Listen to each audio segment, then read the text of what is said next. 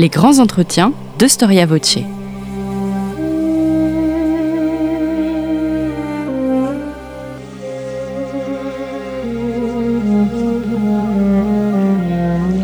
On retrouve Christophe Dickès. Chers auditeurs, bonjour, bonjour à toutes et à tous et bienvenue sur Storia Voce, le podcast du magazine Histoire et Civilisation. Nous vous rappelons que vous pouvez vous abonner au magazine euh, Histoire et Civilisation sur le site histoireetcivilisation.com à partir d'un euro par mois. Pierre-Luc Brisson, bonjour. Bonjour Christophe Dickès. Merci d'avoir répondu à notre invitation. Vous êtes historien, chercheur à l'université McGill de Montréal. Vous venez donc euh, du Québec et nous vous en remercions. Merci de m'inviter.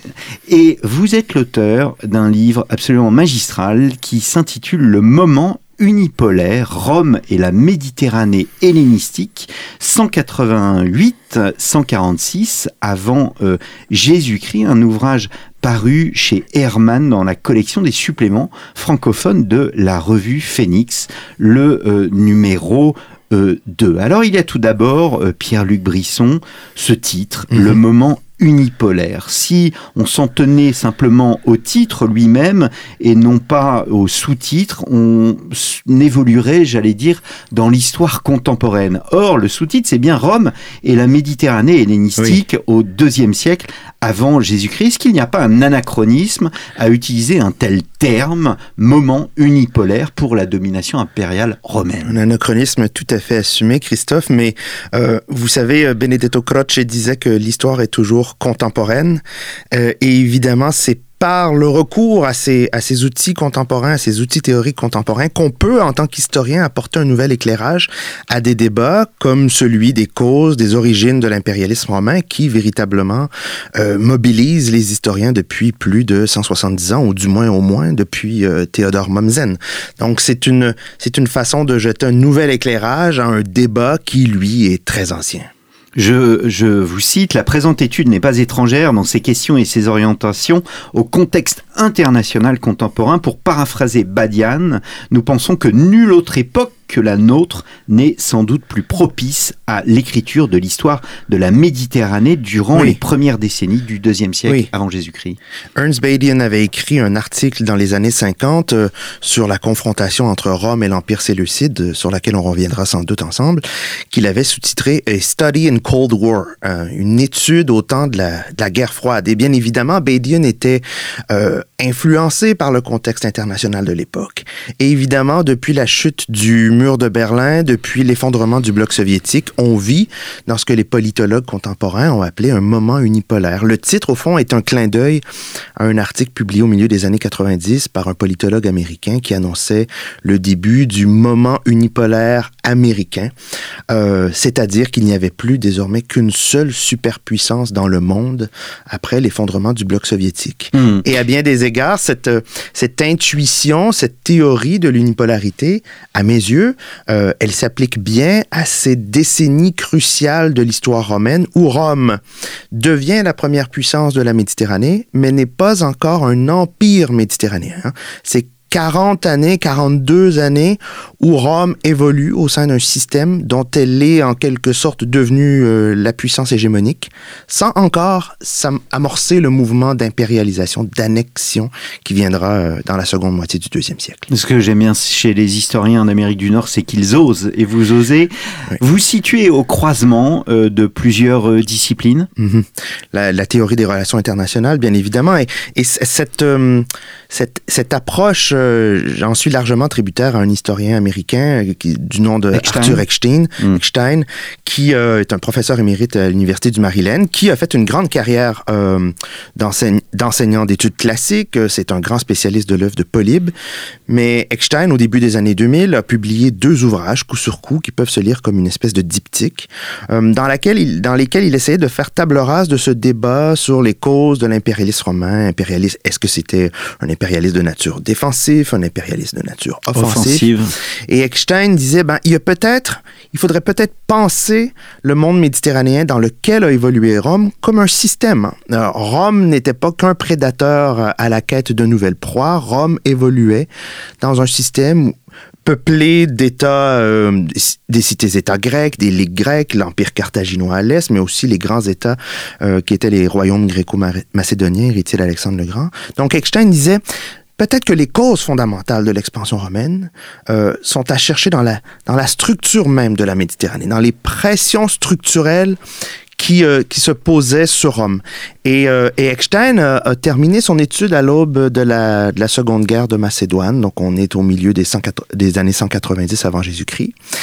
Et c'est c'est fort de cette, euh, de cette approche que je trouvais très riche, très féconde, que moi, j'ai décidé de poursuivre ce travail au-delà des années 190, là où Eckstein s'était arrêté, et une, une époque qui, inaugurait véritablement une nouvelle configuration du système international, euh, du système international ancien. Hmm.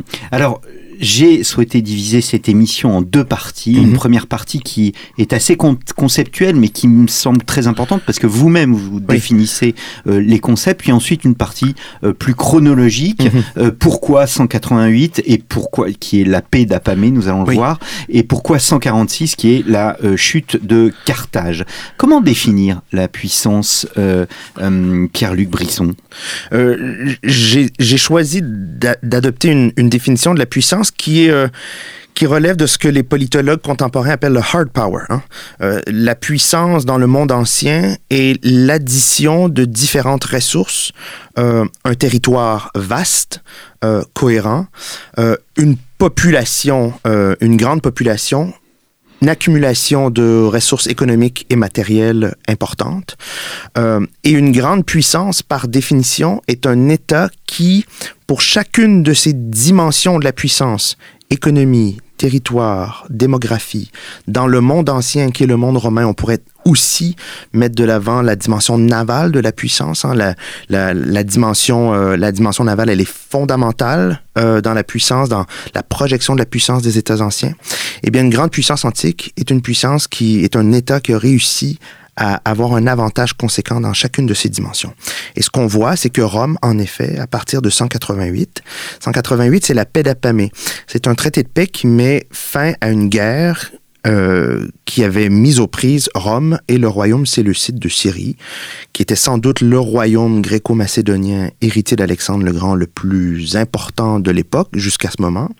Euh, Rome vint les Séleucides en Asie mineure en 189 impose une paix désavantageuse aux Séleucides à partir de 188. Et véritablement, à partir de cette date, il n'y a plus aucun État, euh, aucun État méditerranéen capable véritablement de rivaliser dans la durée euh, militairement, du point de vue militaire, avec Rome.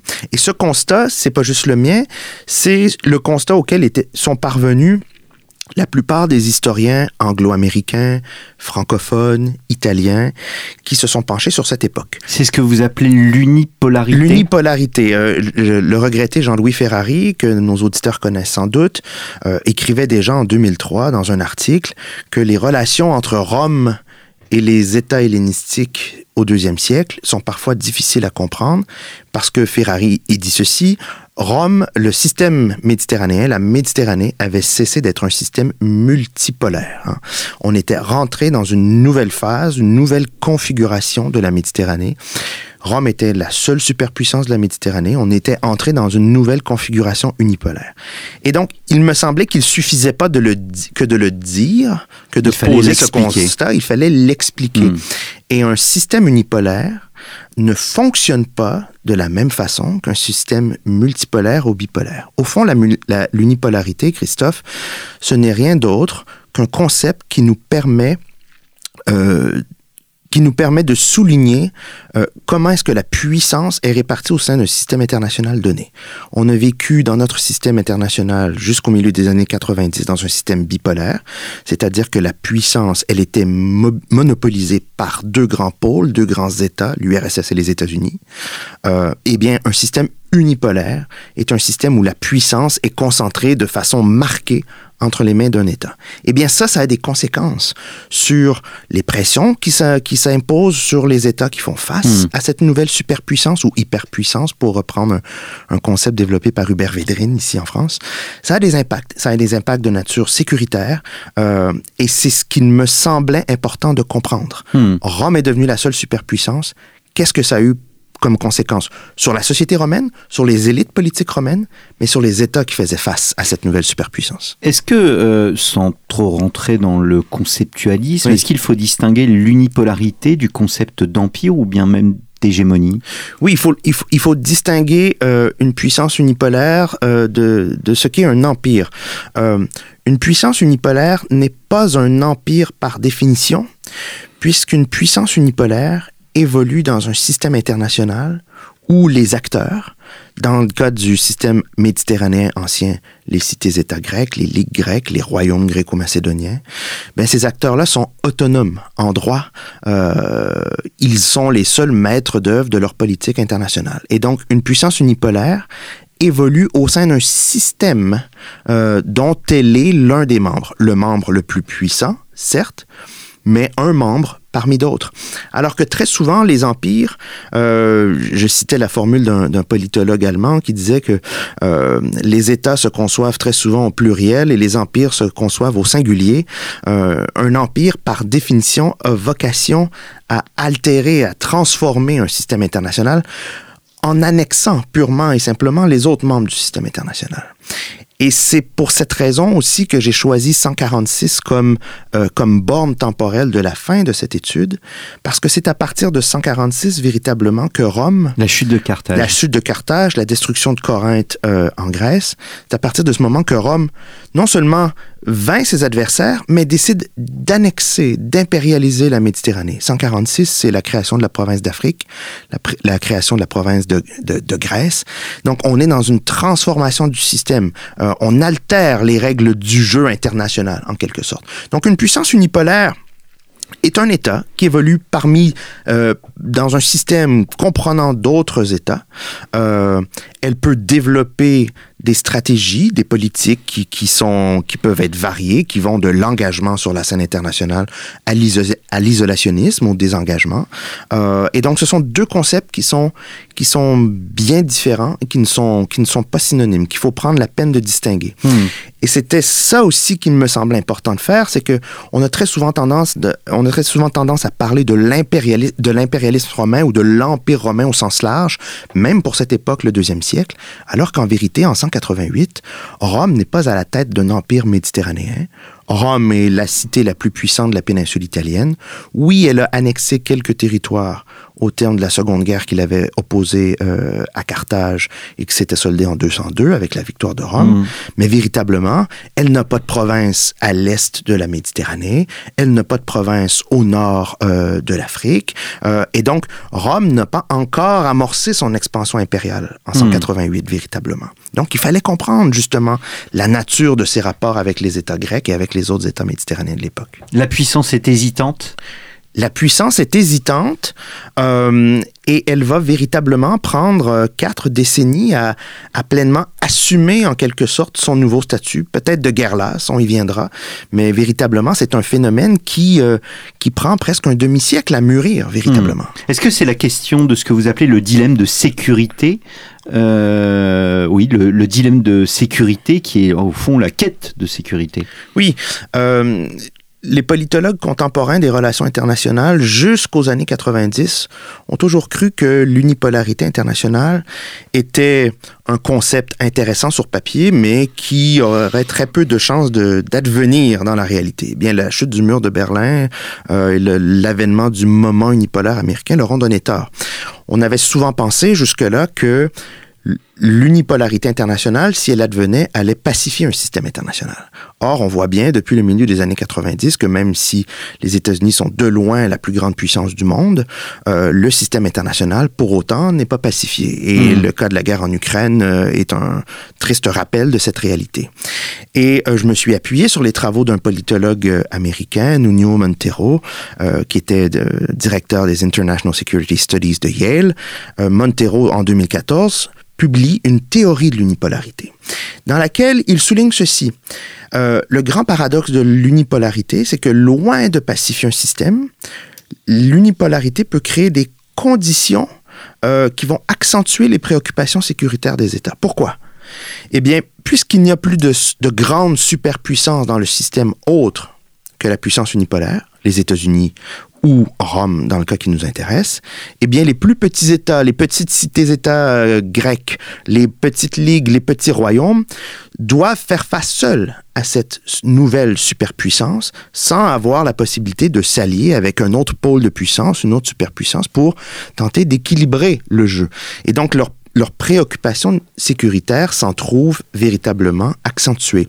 Pensez que durant la guerre froide, les États qui étaient confrontés à la superpuissance américaine pouvaient toujours s'allier avec l'URSS pour tenter de faire contrepoids aux Américains.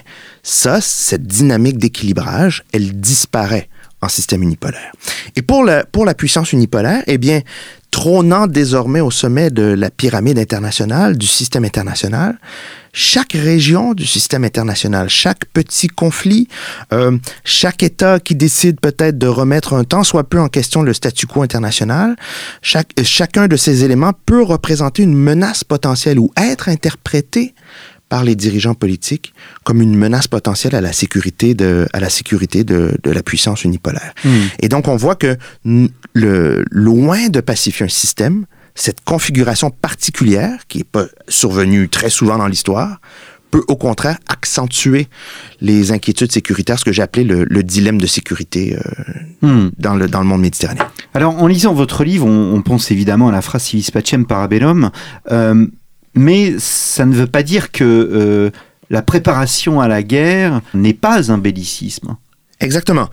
Depuis 1979, depuis la fin des années 70, la grande thèse qui a dominé l'historiographie euh, sur l'époque, c'est celle de William Harris, un historien britannique qui a fait carrière à Berkeley aux États-Unis, qui a publié en, 1960, en 1979 un ouvrage qui a fait date et dans lequel Harris soulignait, à ses yeux, que ce qui expliquait que les causes fondamentales de l'expansion romaine au deuxième siècle et premier siècle avant notre ère, elles étaient à chercher euh, du côté d'un exceptionnalisme romain. Les Romains auraient été, à ses yeux, exceptionnellement belliqueux, plus belliqueux que les autres peuples de l'époque, euh, que cette, cette culture de la guerre aurait pénétré l'ensemble des couches de la société romaine très certainement l'aristocratie romaine qui avait la charge de mener la guerre.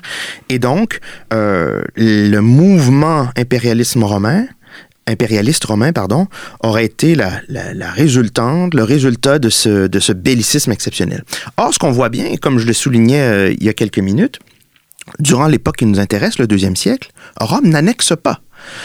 Rome s'engage dans des conflits militaires, oui, très souvent à l'invitation de d'autres États grecs. Elle vint, mais se retire. La République envoie des légions et les ramène en Italie lorsque la guerre est terminée. Donc il n'y a pas véritablement à ce moment-là, pendant un demi-siècle, de véritables, euh, de véritables politiques expansionnistes, euh, impérialistes. Euh, Rome intervient dans des, dans des conflits de façon ponctuelle lorsqu'elle a le sentiment que la péninsule italienne, peut-être, ou que ses intérêts à l'est de la Méditerranée peuvent être menacées. Hmm. Et lorsqu'elle vint, elle se retire. Ce qui change véritablement à partir de 146, comme on le disait tout à l'heure, c'est que non seulement elle ne se contente plus de vaincre, elle annexe. Mais donc pendant un demi-siècle, on a, on a une politique romaine qui est, euh, qui est oui interventionniste, euh, mais qui n'est pas impérialiste. Hmm. Et il fallait comprendre justement la mécanique derrière, euh, derrière cette politique. Alors je reste sur les concepts. Est-ce que l'on peut impliquer, appliquer pardon, la vision de la guerre de Clausewitz à l'époque antique? Comme étant la poursuite de la politique par d'autres moyens. Exactement. Oui je, oui, je le pense. Je le pense dans le cas des, dans le cas des Romains, très certainement. Euh, les Romains se sont par contre montrés euh, très opportunistes. Ils ont su, je pense, euh, bien saisir, et c'était l'analyse que posait euh, un historien grec du nom de Diodore de Sicile, ils ont bien su euh, saisir les opportunités pour affaiblir leurs adversaires lorsqu'ils en avaient l'occasion, pour renforcer leur propre position au sein du système international ancien. Et la, la, les, les, grands conflits dans lesquels ils se sont engagés durant ce demi-siècle ont été provoqués à chaque fois par sans doute un sentiment réel au sein de l'aristocratie romaine que l'Italie ou que la péninsule italienne pouvait faire l'objet d'une invasion ou que le sanctuaire italien pouvait être, menacé. Il faut penser, Christophe, que durant le troisième siècle avant notre ère, l'Italie a été envahie deux fois. La guerre s'est transportée sur le sol italien à deux reprises. D'abord au début du troisième siècle lorsque le roi Pyrrhus d'Épire envahi l'Italie. Euh, et ensuite, lorsqu'Hannibal lui-même, à partir de 218, franchit les Alpes et transporte la guerre en sol italien. Donc, véritablement, il y a fort à parier, et je ne crois pas que ce soit une exagération de dire que le souvenir de ces guerres livrées en sol mmh. italien, à peine un demi-siècle avant l'époque qui nous concerne, a dû durablement marquer la vision que devait avoir l'élite romaine euh, de la politique extérieure de la République ou des finalités de la politique extérieure de la République. Mmh. Est-ce que sous l'Empire romain, en tous les cas à cette époque, auparavant au deuxième siècle, alors qu'il n'y a pas encore d'empire, est-ce qu'on théorise l'idée de guerre juste? Bien sûr. Les, euh, les Romains avaient théorisé l'entrée en guerre. C'était aussi euh, c'était aussi encadré, balisé par des pratiques religieuses. D'abord, l'entrée en guerre à Rome, euh, elle est consacrée euh, par un rituel qui est entre les mains d'un collège de prêtres, qui sont les prêtres fessiaux, qui doivent ritualiser un lancer de la lance sur un territoire qui se veut symboliquement être le territoire de l'ennemi. Donc, on entre en guerre sous le regard des dieux, hmm. mais on précède cette déclaration rituelle de guerre euh, d'un de l'écriture d'une liste de doléances ou de l'envoi d'une liste de doléances que les Romains appelaient la, la rerum repetitio. Hein. Euh, donc, on envoie à l'adversaire potentiel une liste de griefs, de doléances, dans lesquelles on estime que Rome a été lésée dans son droit, et on demande à l'adversaire potentiel euh, de, de rendre justice à Rome dans les 30 jours. Sinon, Sinon quoi? Eh bien, on entre en guerre. Donc, les Romains ont une vision, et c'est ce que Jean-Louis euh, Ferrari soulignait bien, les Romains ont une vision unilatérale du droit, hein, euh, du droit international de l'époque. Euh, on entre en guerre parce qu'on a été lésé, et bien évidemment, la victoire militaire menée sous le regard des dieux, et ultimement la victoire de Rome, allait prouver, du point de vue religieux, évidemment, hmm. euh, la justesse de la cause romaine. Donc, on a théorisé cette idée de guerre juste, cette idée de guerre défensive. Elle a été reprise par la suite dans la littérature par Tite-Live, par Cicéron. Elle a passé par la suite dans la littérature, euh, dans la littérature chrétienne des 4e et 5e siècles. Cette idée de guerre juste, qu'on a nous-mêmes récupérée en Occident, elle est née véritablement sous la République romaine. Rome se défend pour...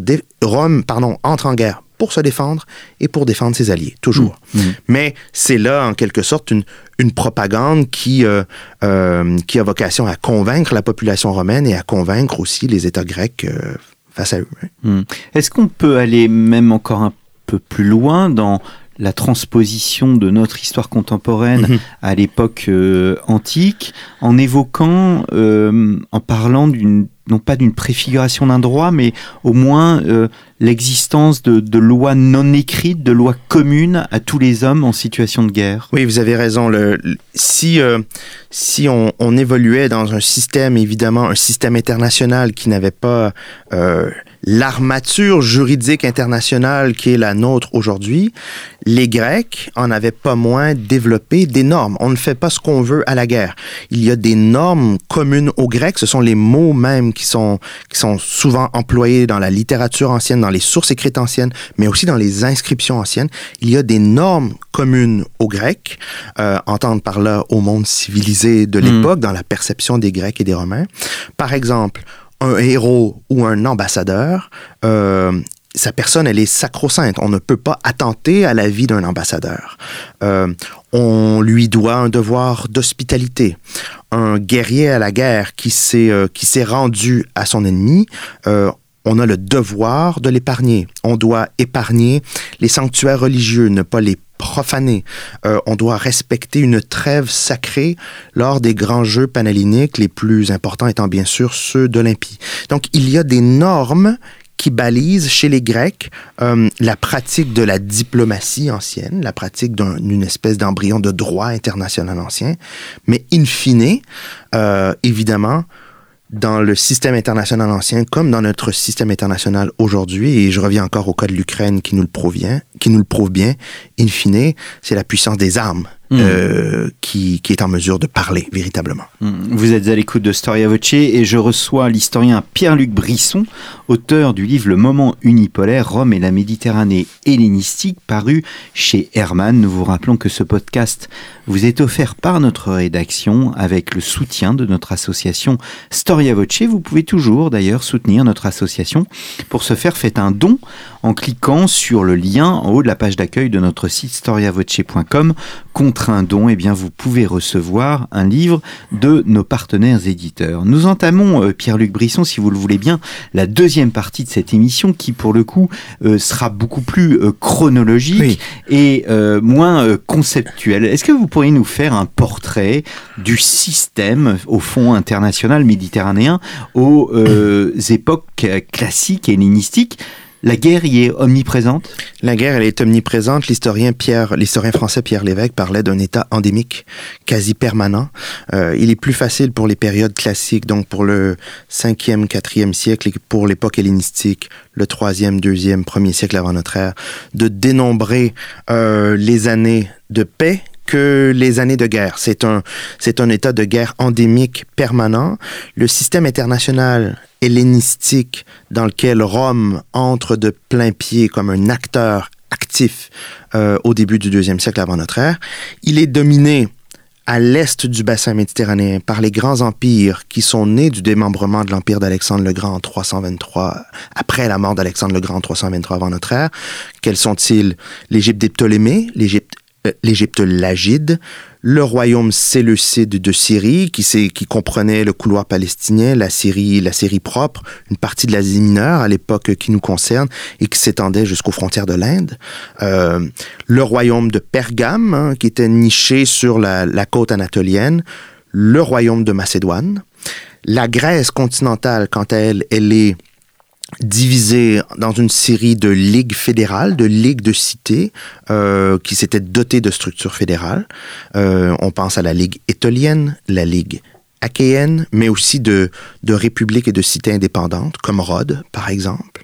Alors que dans l'ouest de la Méditerranée, véritablement, euh, l'ouest de la Méditerranée avait longtemps été dominé par la puissance carthaginoise. Carthage qui avait dominé une partie de l'Afrique du Nord, une partie de la Sicile avant l'entrée en guerre contre Rome euh, dans le premier quart du troisième siècle avant notre ère, et une partie du sud de l'Espagne que Rome avait euh, annexé ou Rome avait guerroyé euh, au temps des guerres puniques. Hmm. Donc on est dans un système qui est complexe, euh, où il y a des acteurs euh, de grande et de petite envergure et qui partagent aussi des systèmes politiques qui, font, qui sont foncièrement différents.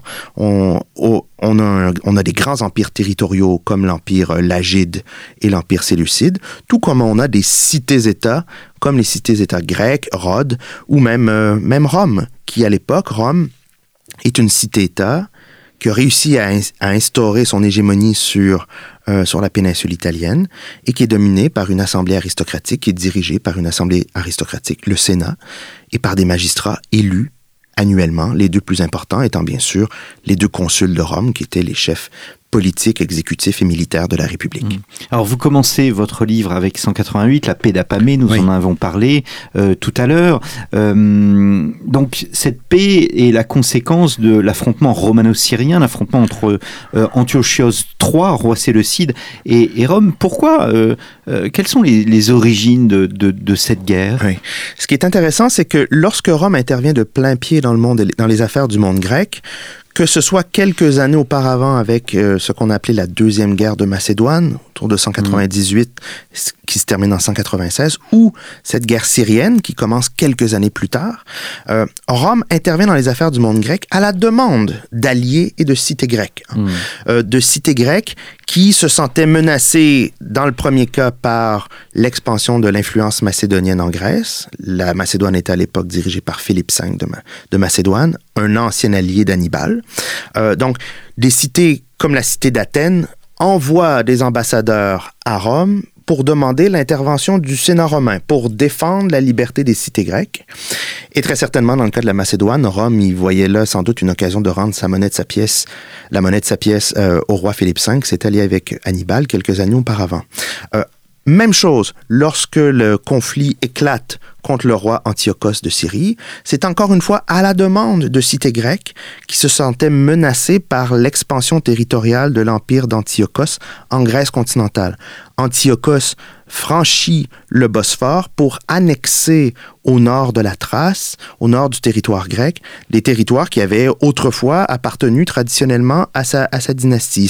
Et c'est cette expansion de la puissance syrienne en, en Grèce, en Grèce continentale, qui a mené certains États à, encore une fois, députer, déléguer euh, des ambassadeurs à Rome pour demander l'intervention de Rome. Tant et si bien qu'il y, y, a même un, un, historien, un historien du monde romain euh, américain qui parlait, quant à lui, d'un empire par invitation, empire by invitation. Mmh. Donc, Rome intervient à la demande de ses alliés grecs, sans doute aussi euh, parce qu'elle a des enjeux stratégiques et des géopolitiques à la clé.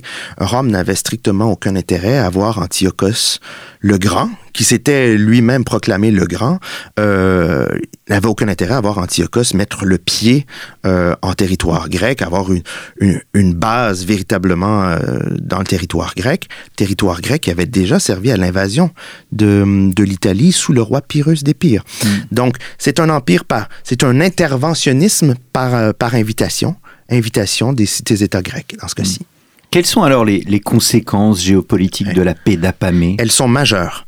Euh, Apamée, d'abord, ça, se situe où exactement? Apamée, c'est au plein milieu de la péninsule anatolienne, du territoire anatolien aujourd'hui. Mmh. Euh, c'est le nom d'une ville où ce traité, où le traité de paix euh, est signé, euh, voire imposé euh, à Antiochos III.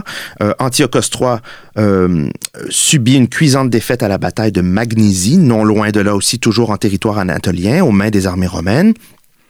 Rome impose un traité de paix à Antiochos qui démantèle littéralement l'ensemble des possessions territoriales que possédait le roi Antiochos jusque-là en Anatolie. On, borne son empire à la frontière naturelle qui est celle du Taurus. Et l'ensemble des territoires anatoliens d'Antiochos, qui étaient considérables, ils sont démantelés, ils lui sont retirés et ils sont donnés à un roi allié de Rome, un État allié de Rome, un tout petit royaume qui était jusque-là juché sur la côte anatolienne, c'était la cité Pergame, qui était dirigée par une petite monarchie, un tout petit territoire de quelques centaines de kilomètres carrés, et du jour au lendemain, par vertu de ce traité de paix, et par don des Romains, véritablement, le roi Eumène de Pergame se retrouve à la tête d'un royaume qui s'étend sur une bonne partie de l'Anatolie. Ses, ses, possessions territoriales ont décuplé suite à ce traité, euh, à ce traité de paix de 188. Donc, le, la Syrie, l'empire de Syrie, le royaume de Syrie se trouve amputé de ses territoires anatoliens. Sa flotte ne peut plus euh, naviguer au-delà de la frontière naturelle qui est celle du Taurus, donc vers les eaux égéennes. Euh, et Rome s'est doté en Anatolie véritablement via son allié Eumène de Pergame, le roi de Pergame, d'un État tampon, si je puis dire, ou d'un gendarme anatolien qui, euh, qui pourra maintenir la paix et le, la stabilité dans, dans la région. Donc c'est une reconfiguration géopolitique qui est fondamentale euh, dans l'est de la Méditerranée. Mmh. Alors, nous savons tous que, je voudrais ouvrir une parenthèse, euh, nous savons tous que la force de Rome vient de son armée, de ses oui. légions, de sa supériorité militaire, notamment sur mer, mais euh, vous donnez aussi la part belle aux forces profondes de la supériorité oui. romaine. Que, quelles sont-elles? La démographie, la citoyenneté, la finance? Oui.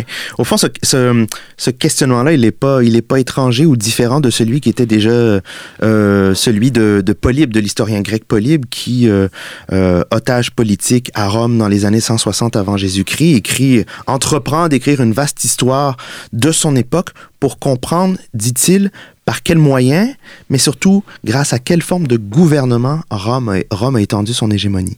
Donc oui, ces forces profondes de la puissance romaine, elles sont oui démographiques et je pense que l'aspect démographique, il est fondamental. Rome, à cette époque, 3e, 2e siècle avant Jésus-Christ, utilise la diplomatie et sa citoyenneté comme euh, un outil de un outil hégémonique. Hein. L'historienne euh, française Claudine Olliard parlait quant à elle de la diplomatie romaine comme de l'autre euh, de l'autre outil, de l'autre moyen de l'expansion romaine, de l'hégémonie de l'hégémonie romaine. Qu'est-ce à dire? Lorsque Rome étend son influence en Italie au troisième siècle avant notre ère, mmh soumet les cités, les cités italiennes du sud de la péninsule. Elle ne les annexe pas. Elle impose à ces cités italiennes vaincues des traités de paix euh, très inégalitaires, euh, par lesquels, traités de paix, elle oblige ces nouveaux alliés italiens, et mettez le mot alliés entre guillemets, ce sont des populations vaincues, elle oblige ces cités italiennes à pourvoir à l'effort de guerre romain, Hmm. à fournir les légions romaines en hommes lorsque nécessaire. Et donc, ce qui se passe, c'est que Rome s'est doté en Italie d'un vivier, d'un bassin démographique de recrutement pour ses, pour ses troupes, pour ses légions, qui était considérable.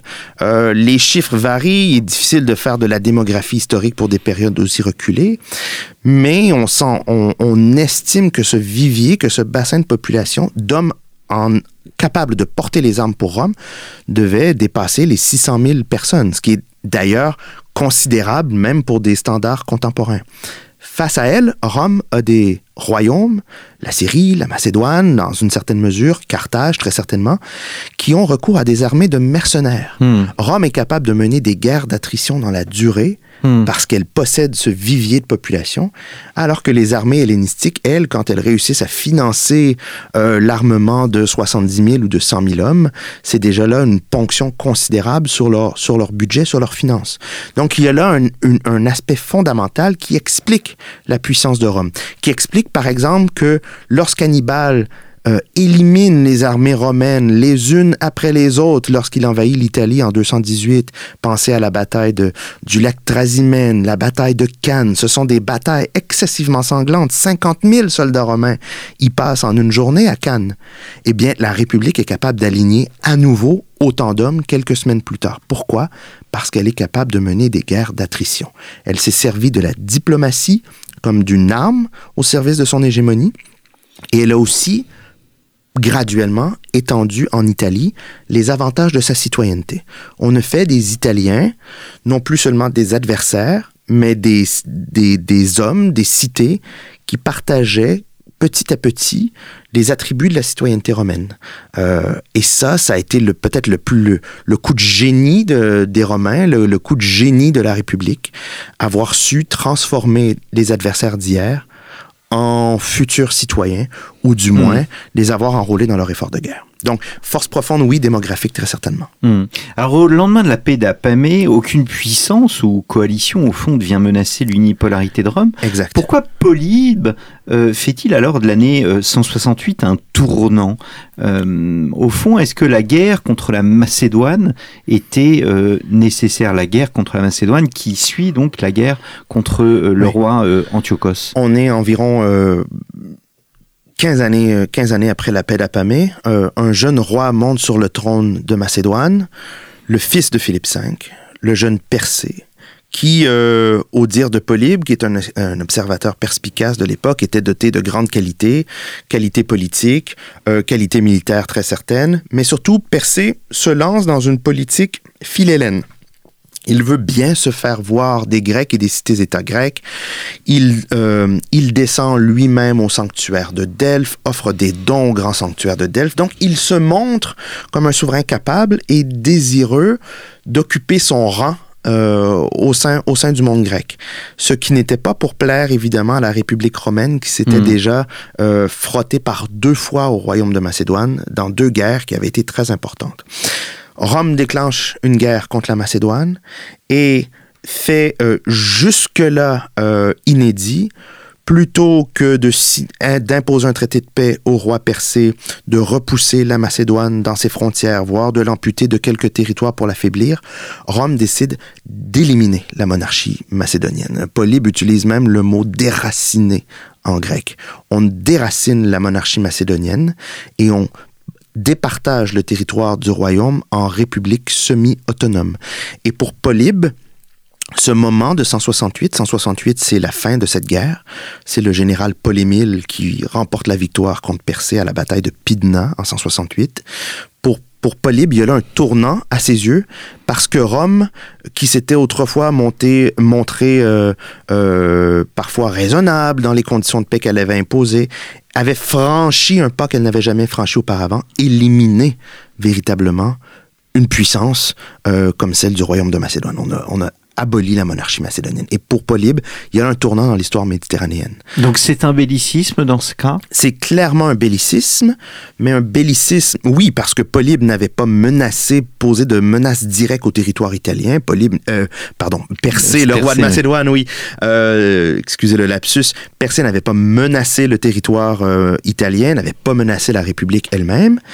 Il s'agit là véritablement d'un cas antique de guerre préventive mais de guerre préventive qui, dans mon optique et dans, dans l'optique de, des rapports dans ce système méditerranéen que j'ai brossé, euh, était sans doute nourri, oui, par une véritable crainte, une véritable peur de voir la Macédoine à nouveau représenter une menace potentielle pour, euh, pour la pour l'Italie, pour le monde, pour le monde grec, mm. que Rome s'était fait forte de défendre euh, dans les années 190 une peur, une inquiétude nourrie par l'histoire, nourrie par l'expérience passée, mais nourrie très certainement par les contraintes systémiques, les contraintes sécuritaires qui pesaient sur Rome à l'époque. Rome n'était pas seulement qu'engagée en Grèce, euh, ses, armées, ses légions n'étaient pas qu'engagées sur le territoire grec, elles combattaient à la même époque dans la péninsule hmm. ibérique, elles combattaient en Espagne, elles combattaient au nord de l'Italie les populations celtes du nord de l'Italie, ce qu'on appelait à l'époque la Gaule cisalpine, la Gaule sur les Alpes. Euh, Rome était engagée sur plusieurs fronts sur plusieurs territoires et donc valait sans doute mieux déraciner la monarchie macédonienne, déraciner ce jeune roi persé avant qu'il ne représente véritablement une, une réelle menace pour la République ou pour le territoire italien. Et la destruction de Carthage, alors elle relève du même euh, ressort intellectuel? Elle relève, du, elle relève de la même dynamique à mes yeux qui s'est articulée de façon différente. Carthage, à l'époque, euh, lorsque lorsqu'éclate la troisième guerre de la troisième guerre punique, pardon, en 149 avant Jésus-Christ, euh, l'Afrique du Nord est, est partagée entre deux puissances, le royaume de Numidie, euh, dirigé par le roi Massinissa, qui était un allié de Rome, qui s'était engagé aux côtés des Romains durant la Deuxième Guerre punique, euh, qui approchait les 90 ans, nous disent les sources, et dont on pouvait anticiper le, le décès prochain et peut-être un vacuum du pouvoir euh, en Afrique du Nord conséquemment à son décès. Et donc, il y a fort à parier que Rome craignait une déstabilisation de l'Afrique de l'Afrique du Nord, de la région, hmm. qui aurait pu suivre la mort de son allié Massinissa. Massinissa. qui euh, euh, guerroyait euh, de temps à autre contre Carthage, qui avait fait quelques coups de main territoriaux contre le territoire carthaginois. Et bien évidemment, les sources archéologiques ont bien attesté de la renaissance de la puissance carthaginoise, de la puissance punique au deuxième siècle avant notre ère. L'historien Khaled Militi écrit un ouvrage remarquable en 2016 sur Carthage, dans lequel Militi parlait de, de Carthage ou de, de la puissance carthaginoise à l'époque comme d'un âge d'or à, l'ombre de, l'hégémonie romaine.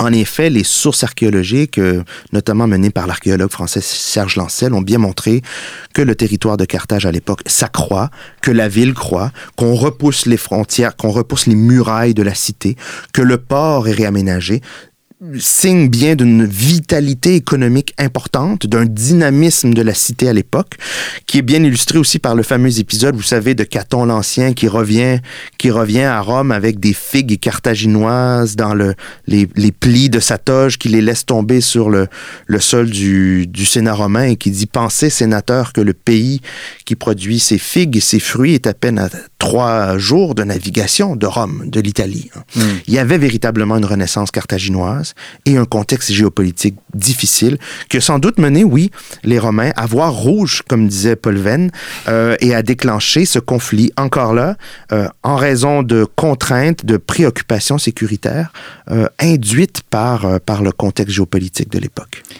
Comment savoir qu'un État a atteint la puissance suffisante et au fond ne tombe pas dans l'ubris? Ah, C'est une très bonne question. Euh, ce qu'on ce qu'on peut par contre affirmer avec certitude, c'est qu'à partir de 146, euh, Rome 146, qui est la destruction de Carthage. Hein. Le, siège de Carthage dure trois ans. Il est terminé par Scipion Émilien, le fils biologique de Polémile, qui avait vaincu Persée en 168. Euh, chose certaine, 146 marque une étape, un point tournant, un point d'inflexion. Euh, j'ai parlé de seuil impérial, où euh, une nouvelle génération de généraux, euh, de sénateurs romains, très certainement, Caton était déjà très vieux euh, au moment où il avait dépassé les 80 ans lorsque la guerre, la troisième guerre punique est déclenchée. On atteint un point d'inflexion, un seuil impérial au-delà duquel le retour en arrière était, était impossible. Et véritablement, à partir de 146, on assume une politique irrésolument impérialiste comme si de guerre lasse, Christophe, on avait décidé de mettre un terme définitif à la menace que pouvait représenter Carthage ou à la menace qu'aurait pu hmm. représenter 20 euh, ans auparavant le royaume, euh, le royaume de Macédoine. On est lassé, on dirait, du côté des sénateurs romains, d'avoir à intervenir encore et encore ponctuellement à chaque décennie dans des territoires qu'on pensait avoir jusque-là pacifiés. Et donc, la destruction de Carthage à mon sens, euh, c'est un, un point final à un, problème sécuritaire, de nature sécuritaire, qui avait occupé la diplomatie et les esprits romains depuis minimalement un siècle, hmm. depuis le début de la première guerre euh, punique, un siècle auparavant, en fait. Mais peut-on parler d'ubris Possiblement, mais très certainement un, seuil impérial qui est franchi à partir de 146. Et à partir de 146, le fonctionnement même du système international hellénistique, comme j'ai tenté de l'analyser, s'en trouve, transformé. Parce qu'on ne, se contente plus de vaincre l'ennemi, on l'élimine. Et à partir du moment où une superpuissance comme Rome élimine des acteurs étatiques du jeu, on élimine et on annexe, on n'est plus dans un, dans un cas de figure où le jeu normal des relations internationales peut fonctionner, le jeu normal de la diplomatie peut fonctionner. On est véritablement dans une logique impériale, une logique impérialiste, hmm. euh, qui est nouvelle et qui a marqué, à mon sens, un point d'inflexion important. Hmm. Je parlais tout à l'heure de puissance hésitante. Euh, parfois, on est sur la thèse défensive, parfois, on est sur la thèse offensive. Au fond, euh, il faut renvoyer dos à dos les tenants de l'une et de l'autre et voir plutôt une voie médiane et une oscillation. Oui, Rome, Rome s'est résolument montrée offensive. La troisième guerre de Macédoine en est un exemple patent. La troisième guerre punique en est un exemple patent. Rome s'est montrée offensive parce que le système et les contraintes sécuritaires du système l'y poussaient en fait. Euh, et donc, euh, je pense que les théoriciens des thèses défensives, les Mommsen, les Morisolo, le français Morisolo, ont eu tort de, de minorer peut-être la volonté de puissance romaine. Rome a affirmé son hégémonie, euh, s'est servi de cette puissance, oui, mais pour, en effet, sécuriser, garantir à long terme sa sécurité. Paul Venn, j'y reviens toujours parce que je trouve que l'article qu'il a publié en 1975 dans les Méfras, qui s'intitulait Y a-t-il eu un impérialisme romain, long article, euh, avait déjà mis sur la table des intuitions géniales euh, et, et, Paul Venn disait ceci, Rome s'était doté d'une capacité d'action unilatérale définitive qui était la garante de sa sécurité. Et je pense que Venn, dans cette intuition-là, avait tout compris. Maintenant, il fallait donner une armature théorique euh, à, cette, à cette politique, et c'est ce que essayé de faire. Eh bien, et vous le faites très bien. Merci beaucoup, Pierre-Luc Brisson, d'être venu de si loin de votre Québec.